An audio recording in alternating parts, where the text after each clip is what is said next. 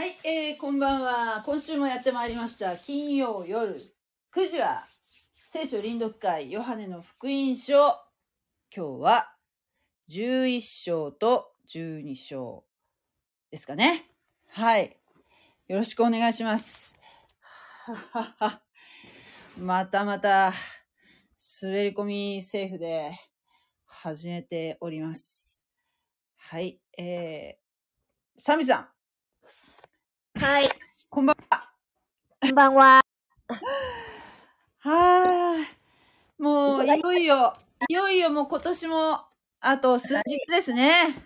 そうですね。はい。今日は何をして過ごされました？今日は、はい。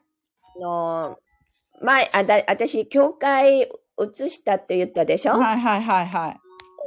教会の、うんあ羊さんたちと、はい。お刺身食べに行ってきました。え、お刺身？はい。あ、いいですね。うんお刺身。えー市場で、おこう、お刺身を買ったら、韓国はそういうとこが結構あるんですよ。お刺身を、うん。その場で、こう、ちゃんとさばいてもらって、うんうんうん、で、あの、まあ、隣にあるレストランにそのお刺身を持って入るとね、はい。はい。で、そこで、また、あの、いろいろ、あの、わさびとか醤油とか、韓国式のコチュジャン、すがらし味噌っていうのがあるんですよ。ええそれと、野菜ともらって、うん。で、また、あの、骨とか頭とか残るじゃないですか、さばいた後。残りますね持っていったら、それで、あの、ジリみたいに、こう、スープみたいに作ってくれるんですよ。骨でねはいええはいはいすごい。体に良さそうですね、なんか。うんあの、結構、市場だから安いし、ボリュームがあって、ええお腹いっぱいになりましたそ。れはな、近い、近いところ？結構、お家うんから。私が住んでるところから約40分くらい。ええいいいいですね。なんかそういう、もう、なんていうの、お刺身を単純に頼むんじゃなくて、こう、えお魚を一匹買って、それをさばいてもらうっていう形式なんですね、じゃあ。今日は、ヒラメと、なんかこう、3つ種類3つの、はい。こう、自分たちが選べるのね。いろいろあるけれどもね。うんうんで自分たちがこう、選んだものを、うん。目の前でちゃんとね、さばいてくれて、うん。うん。うん、それを持って、レス、近くのレストランに入ったら、はいまたお料理をしてくれるからね。えいいね。めちゃめちゃなんかこう、かゆいところに手が届くっていう感じですね。なんかそういうお店あったらいいなとも思うけど、どうなんだろう、日本って。あんまり私、そういうの、あの、よくあるんですか？韓国はそういうお店って。で韓国は、あの、市場、在来市場といって、はいなんか道端にいっぱいこう座ってはい物とか売ってるんですけどね。えだからそういうところに行けば必ずありますねえ。えいいな。なんか新鮮なお魚が食べられていいですね。そうですね。本当に新鮮で、また韓国は刺身もお魚だけ食べるんじゃなくて、チシャとかごまの葉っぱとかね、うんいろいろ野菜に巻いて食べたりするからね。ええ焼肉みたいですね、なんかね。焼肉みたいにお刺身も巻いて食べますよ。食べるの。ああ、美味しそう。まあなんかせいぜいそうね、巻くって言ったら、しその葉っぱとかはなんかね、よく妻でついてるけど、ああ、そういう、もう、焼肉に、のお肉を包むような葉っぱで、こう、はい。さあの食べるっていうことはもう体にめちゃめちゃ良さそうですね。ねはい。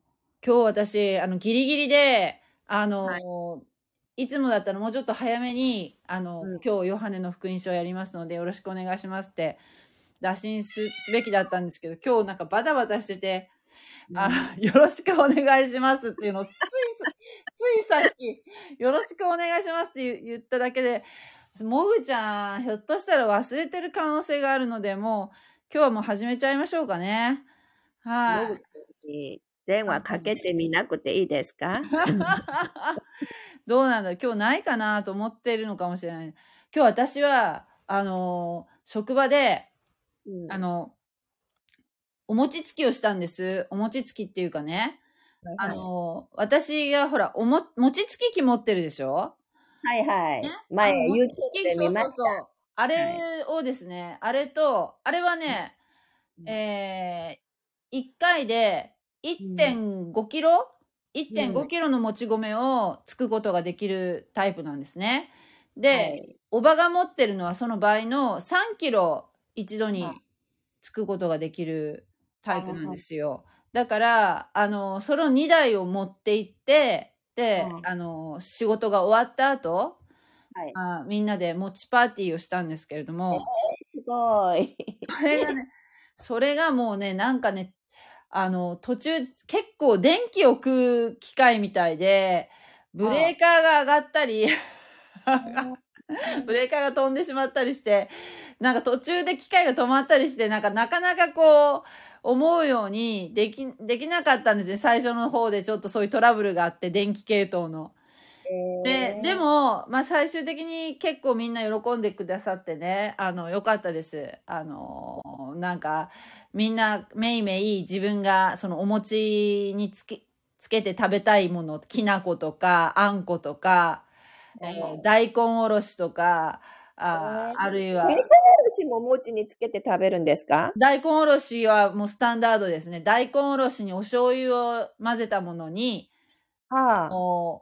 おお餅をちぎったのをダイブさせて、ええそれは初めて。あの、あの、消化が良くなるんですよね。すごく。うん、それはね、もちろんそうでしょうね。そう、だから、あの、必ず餅つきの時は、大体どこでも大根おろしとお醤油で食べたりはしますね。はい。あの、美味しいですよ。で、私は今回何を持っていこうかなと思って、あの、ちょっとお雑煮、お雑煮風のこうスープを作って、で、はいはい。で、そこに、まあ、お野菜たくさん入れたやつに、あの、お餅をドボンと入れてえましたけど、スープをね、どのくらい作ったらいいかって、ほら、人数が結構多いとわからないじゃないですか。いつも私は一人、一人分のご飯しか作ってないから。それで、うんとりあえず一番大きな鍋が、6リットル ?6 リットル入る鍋があったので、それそれで作ったんだけどね、もうね、あ そんなに作らなくてよかった。うんうん、あの、結局、なんだろうな。やっぱり、難しいですね。たくさん人数がいるので作るっていうのはね。もう、すぐなくなるかなと思ったら、みんな、他にもほら、お餅とかいろいろ食べてるから、やっぱりその、うん、お腹がいっぱいになるから、でも美味しい美味しいって言ったので、鍋に、あの、残った分を、明日、みんなうどんを持ってきて、それを うどんで食べようって言って、冷蔵庫に入れてきましたけど、温めてね。明日のお昼がちょっと楽しみです。そうですね。お、えーもぐちゃん、間に合った。もぐちゃん、間に合っよた。はい。かった。もぐちゃん、こんばんは。はい、こんばんは。こんばんは。こんばんは。はい。では、早速、えーヨハネの福音書の今日は11章。はい。12章ですね。もぐちゃん、用意できましたか？11章、12章やろ？そう。はい。一応、出てます？一応、うん、さっき方、あなたから連絡ないけど、ど 忙しかったろうね、と思って。餅を食べてました。すみません。はい。私は命の餅です。ですよね。確か。うん それでは、じゃあ、11章の1節を賛美さん、そしてはい。2章、あ2節をもぐちゃん、で、3節私っていう順番でお願いいたします。はーい。ちょっとごめん。戸開けてやって、窓。はい。はい、いはい、お願いします。はい。はい。第11章。さて、ある人が病気にかかっていたベタニアのラザロである。ベタニアはマリアとその姉妹マルタが村であ、マルタの村であった。このマリアは、主に香油を塗り、自分の髪で主の足を拭ったマリアで、彼女の兄弟ラザロが病んでいたのである。姉妹たちはイエスのところに使いを送って言った。主よ、ご覧ください。あなたが愛しておられるものが病気です。これを聞いてイエスは言われた。この病気は死で終わるものではなく、神の栄光のためのものです。それによって神の子が栄光を受けることになります。イエスはマルタとその姉妹とラザロを愛しておられた。しかしイエスはラザロが病んでいると聞いてからも、その、その時いた場所に二日とどまられた。それからイエスはもう一度ユダヤに行こうと弟子たちに言われた。弟子たちはイエスに言った。先生、ついこの間、ユダヤ人たちがあなたを石打ちにしようとしたのに、またそこにおいでになるのですか？イエスは答えられた。昼間は12時間あるではありませんか。誰でも昼間歩けばつまずくことはありません。この世の光を見ているからです。しかし夜歩けばつまずきます。その人のうちに光がないからです。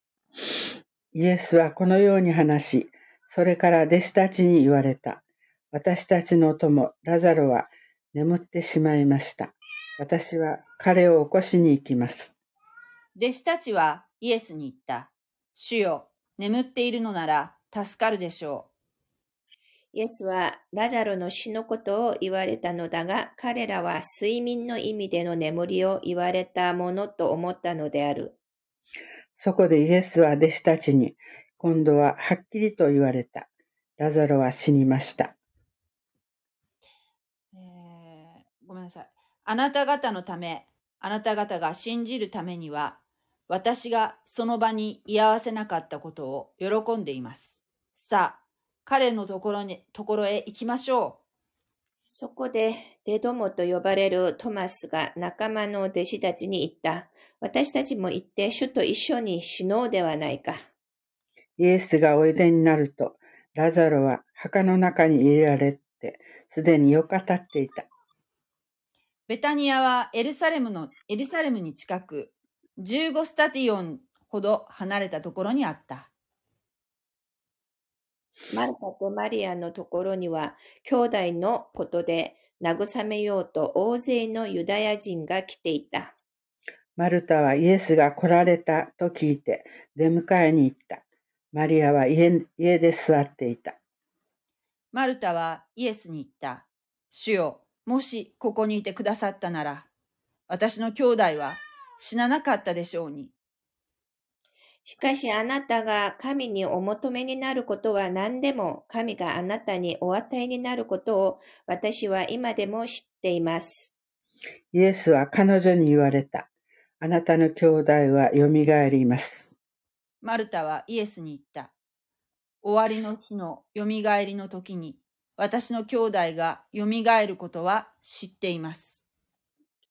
イエスは彼女に言われた。私はよみがえりです。命です。私を信じる者は死んでも生きるのです。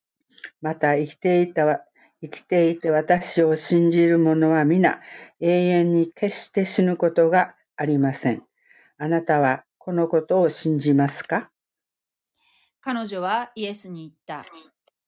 はい、主よ。私はあなたが世に来られる神の子、キリストであると信じております。マルタはこう言ってから帰って行って、姉妹のマリアを呼び、そっと伝えた。先生がお見えになり、あなたを読んでおられます。マリアはそれを聞くとすぐに立ち上がってイエスのところに行った。イエスはまだ村に入らず、マルタが出迎えた場所におられた。マリアと共に家にいて、彼女を慰めていたユダヤ人たちは、マリアが急いで立ち上がって出て行くのを見て、墓に泣きに行くのだろうと思い、思い、ついて行った。マリアはイエスがおられるところに来た。そしてイエスを見ると足元にひれ伏して言った。主よ、もしここここにいてくださったなら、私の兄弟は死ななかったでしょうに。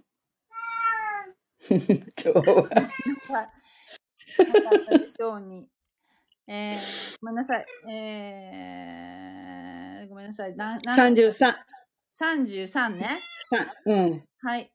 イエスは彼女が泣き、一緒に来たユダヤ人たちも泣いているのをご覧になった。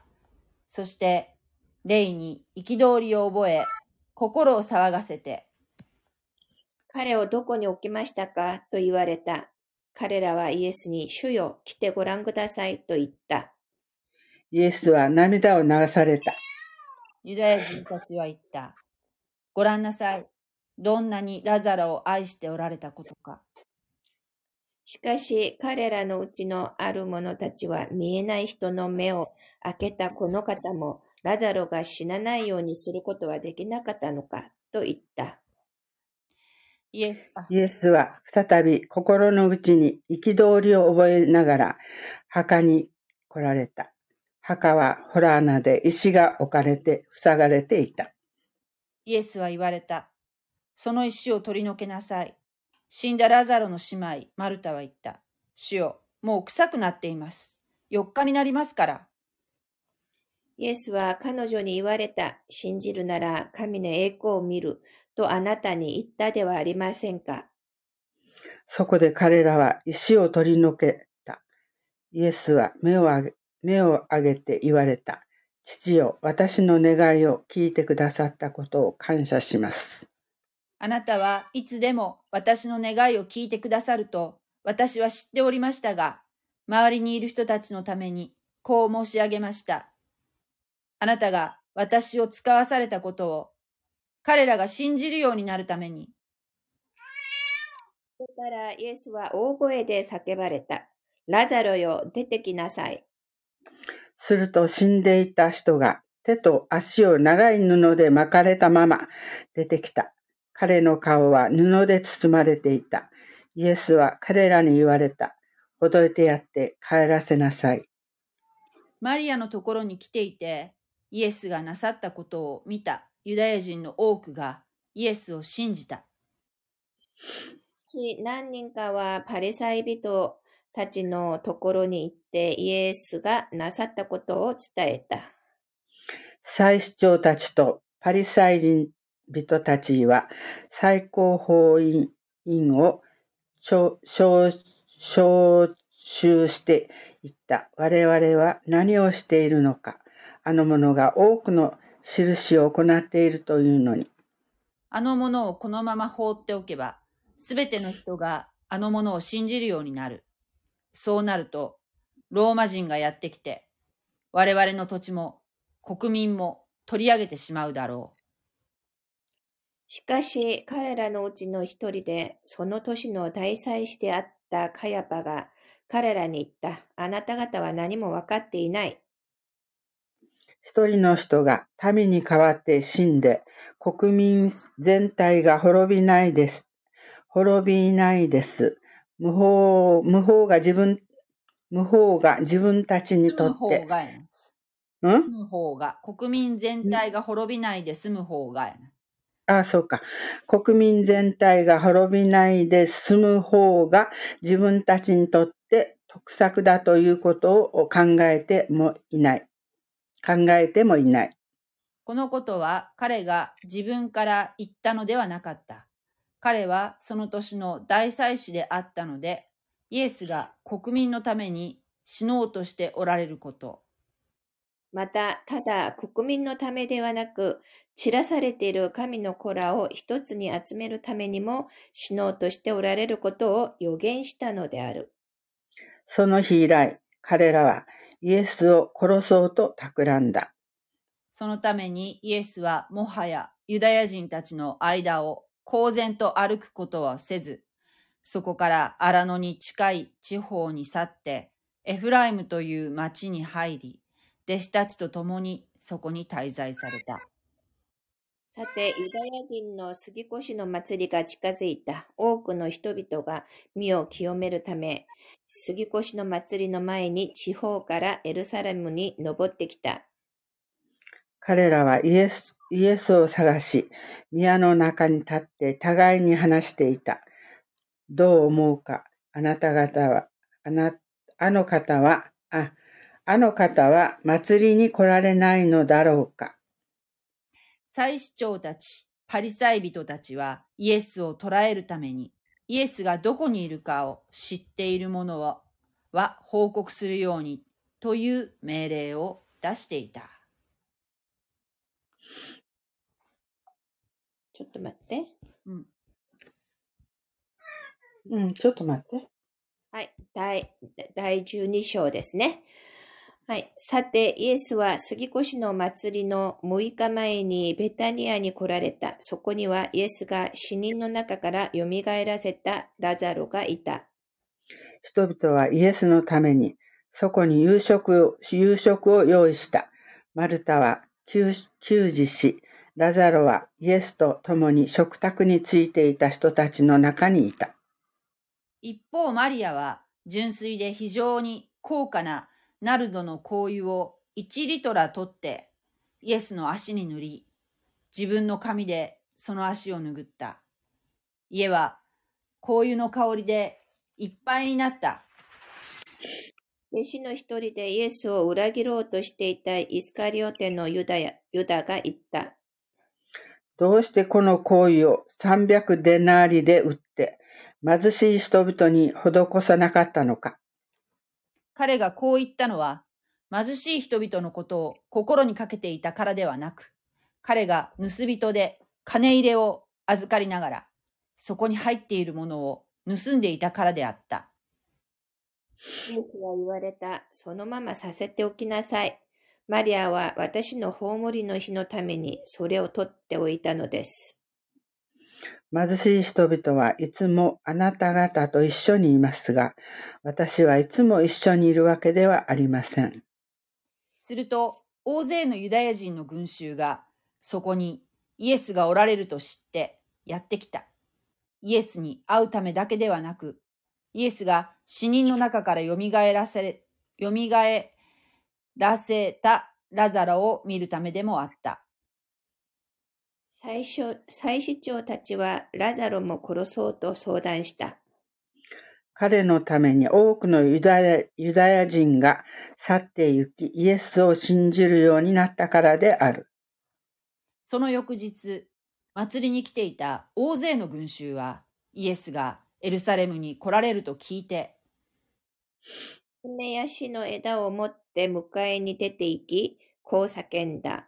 ホサナ、祝福あれ、主の皆によって来られる方に、イスラエルの王に。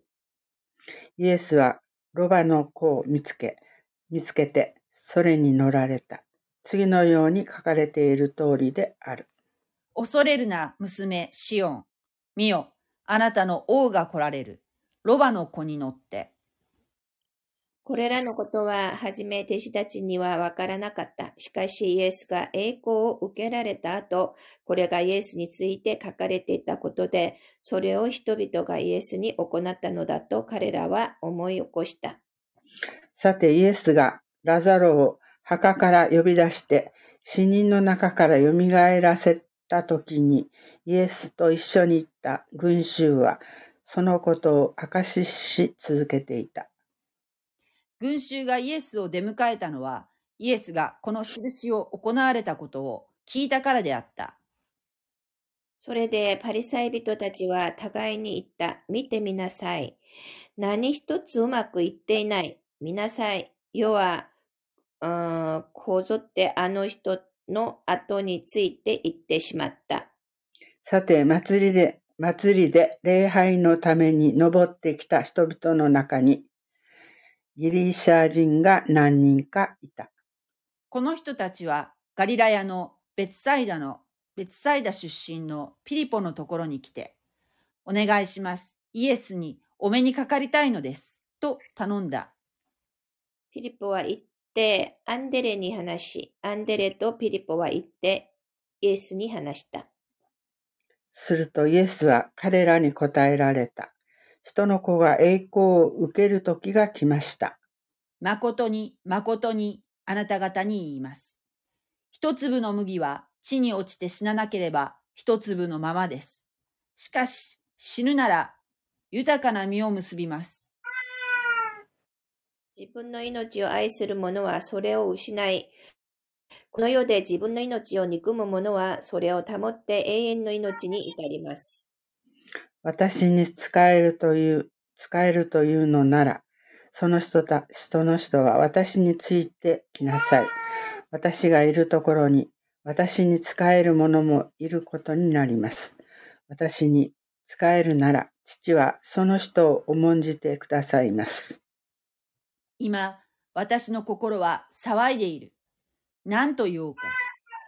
父よ、この時から私をお救いくださいと言おうか。いや、ためにこそ私はこの時に至ったのだ。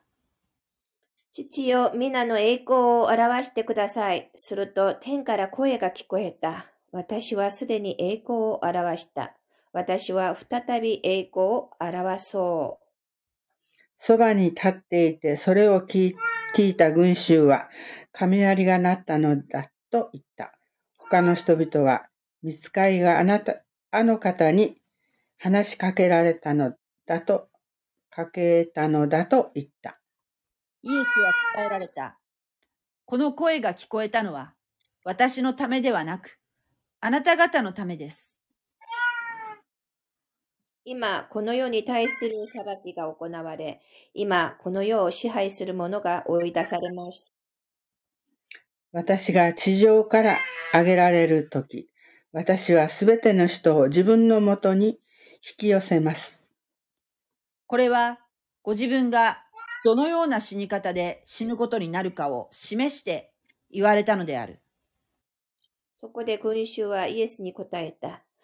私たちは立法によってキリストはいつまでも生きると聞きましたが、あなたはどうして人の子はあげられなければならないと言われるのですか？その人の子とは誰ですか？そこでイエスは彼らに言われた。もうしばらく光はあなた方の間にあります。闇があなた方を襲うことがないように。あなた方は光があるうちに歩きなさい。闇の中を歩く者は自分がどこに行くのかわかりません。自分に光があるうちに、光の子供となれるように光を信じなさい。イエスはこれらのことを話すと、立ち去って彼らから身を隠された。イエスがこれほど多くの印を彼らの目の前で行われたのに、彼らはイエスを信じなかった。それは預言者イザヤの言葉が成就するためであった。彼はこう言っている。主よ、私たちが聞いたことを誰が信じ、信じたか。主の身身腕は、身腕は誰に現れたのか。イザヤはまた次のように言っているので、彼らは信じることができなかったのである。主は彼らの目を見えないようにされた。また彼らの心をかたくなにされた。彼らがその目で見ることも、心で理解することも、立ち返ることもないように。そして私が彼らを癒すこともないように。イザヤがこう言ったのは、イエスの栄光を見たからである、あり、イエスについて語ったのである。しかし、それにもかかわらず、イエスの中にもイエスを信じた者が多くいた。ただ、街道から追放されないように、パリサイ人たちを気にして告白しなかった。彼らは神からの栄誉よりも人からの栄誉を愛したのである。イエスは大きな声でこう言われた。私、私を信じる者は私ではなく、私を使わされた方を信じるのです。また、私を見る者は、私を使わされた方を見るのです。私は光として世に来ました。私を信じる者が誰も闇の中にとどまることのないようにするためです。誰か私の言葉を聞いてく、聞いて、それを守守らない者がいても、私はその人を裁きません。私が来たのは、世を世を裁くためではなく、世を救うためだからです。私を拒み、私の言葉を受け入れない者は、者には、その人を裁くものがあります。私が話したことは、言葉、それが終わりの日に、その人を裁きます。私は自分から話したのではなく、私を使わされた父ご自身が言うべきこと、話すべきことを私にお命じになったのだからです。私は父の命令が永遠の命であることを知っています。ですから、私が話していることは、父が私に言われた通りをそのまま話しているのです。アーメンあーね、長かった。なかったね。長かった。もう猫がよ。あにゃにゃにゃあっちの猫、こっちの猫がね迷惑かけました。どうしたことかって感じですけ猫って結構泣きますね。ど。ねえ、普段泣かんとやけどさ、外見せろって、窓を開けろって言って泣くわけ。ねああ。もう、ちょっとね、邪魔しないでほしいよね。なんかね。なんだろう、こんなに、うちもそんなに泣く方じゃないんだけどね。なんか、臨読会始めると泣き始める。なんか私が独り言言ってるように思うんだろうか。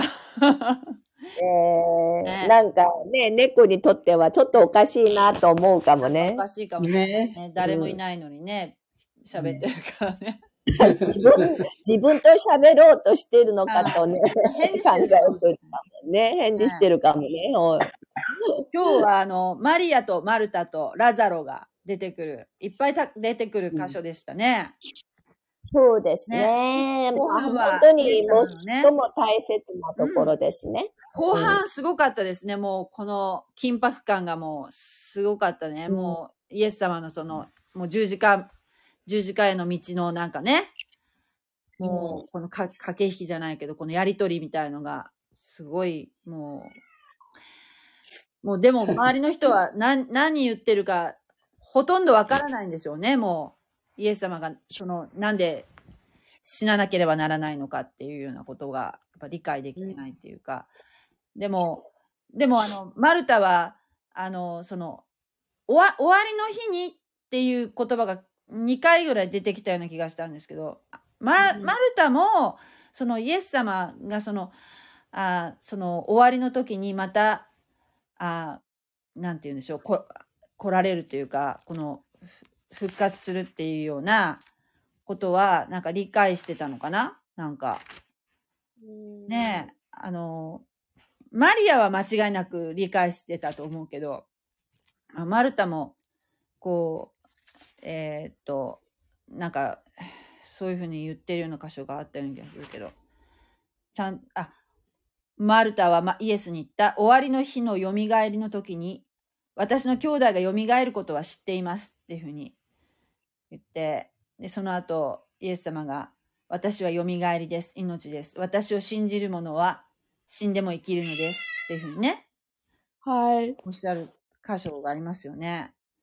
だから、まあ別に再臨の時とは思ってないかもしれませんよ。そうね。うん再臨じゃないね。多分、再臨っていうのがまだよくわからないよね、きっとね。だから再臨はまだわからないし、だから世の終わりは確かに来るということは知ってますからね。うんうん。その時には復活するということは知ってますみたいな感じですけども。うん。ねそう。で、イエス様が私が蘇りですって言うでしょ？はい。うん私があなた、あなた方を蘇らせる人ですと言わないで、私が蘇りですというのが、これがイエス様が本当に命であるということを象徴していると思います。意味わかった？私が蘇らせてあげるよじゃなくて、私が蘇りですっていうのがね。うんそうね。いあ、それはあれですか？あの、イエス様がこれから十字架で死んで、そして3日目に蘇るっていうことだから、蘇り自体、イエス様は、うん、蘇り自体、復活自体だということですからね。うんうんうん、だから、イエス様が私たちを復活させるんじゃなくて、うん。イエス様自身が復活だという意味ですからね。うんだから私たちはイエス様を信じることによって新しい命が入って、もう私たちはこのまんまずっと永遠の命を持って生きていくわけですからね。はい。だから、うん。それでイエス様が、まあ、みんなマルタも、こうマリアも、イエス様が一緒にいたならばこういうことが起こらなかったのにとか言ってるじゃないですか。うんうんだから、あの、イエス様をまだ、こう、時間と空間に制限されている方だとまだ思っているからですね。うんうんそうじゃないよっていうこと。だから、だから、うんうんイエス様はそんなに空間とかに縛られるような方ではないという意味もありますしね。なるほどね。うんだから、あの、私たちがイエス様を信じることによって、もうすでに私たちは、もう、お命、新しい命を持っているからですね。信じることでね。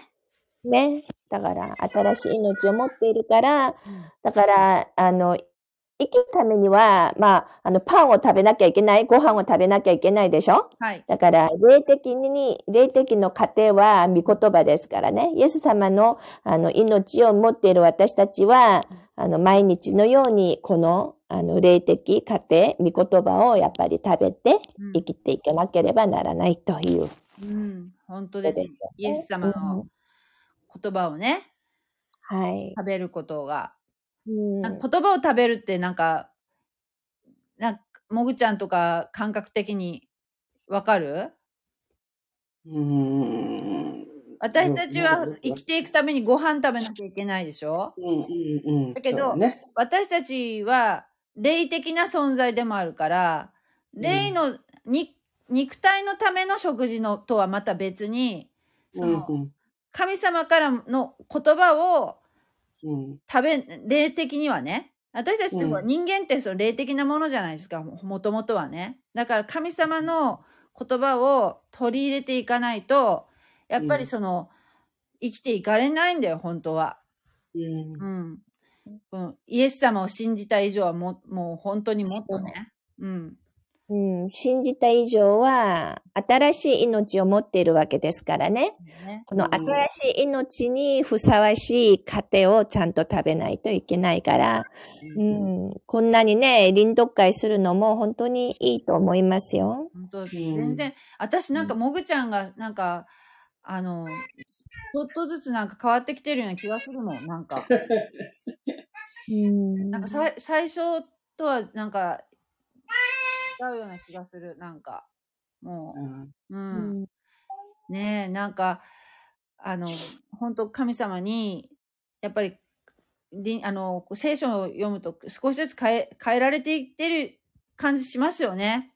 はい。私、すごく感じますよ。うんうんうん本当に。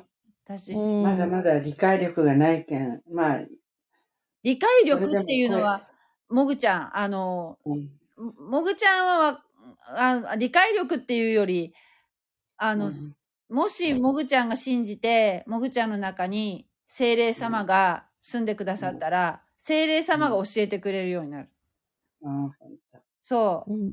あのね、何？私も、あの、全然聖書最初に読んだ時とか、あの、意味全くわからなかったけど、うん。あの、信じた後は、なんか、ああ、こういうことかっていうのが、こう、わかる、なんかね、そういうことがよくありますよ。うんうん。そういうふうになってくるんだよ。みんな、うんそういうふうに言ってるから。なんか、うんもう全然、信じる前と信じた後ではもう全然違う。聖書の。うん。なんかね、あの、韓国ですごく有名な、あの、サッカー選手、2002年ワールドカップでも活躍したサッカー選手が、なんか人がね、こう、伝道するととっても嫌で、うん。うん。もし神様生きているなら、私の前に現れてみなさいとかね。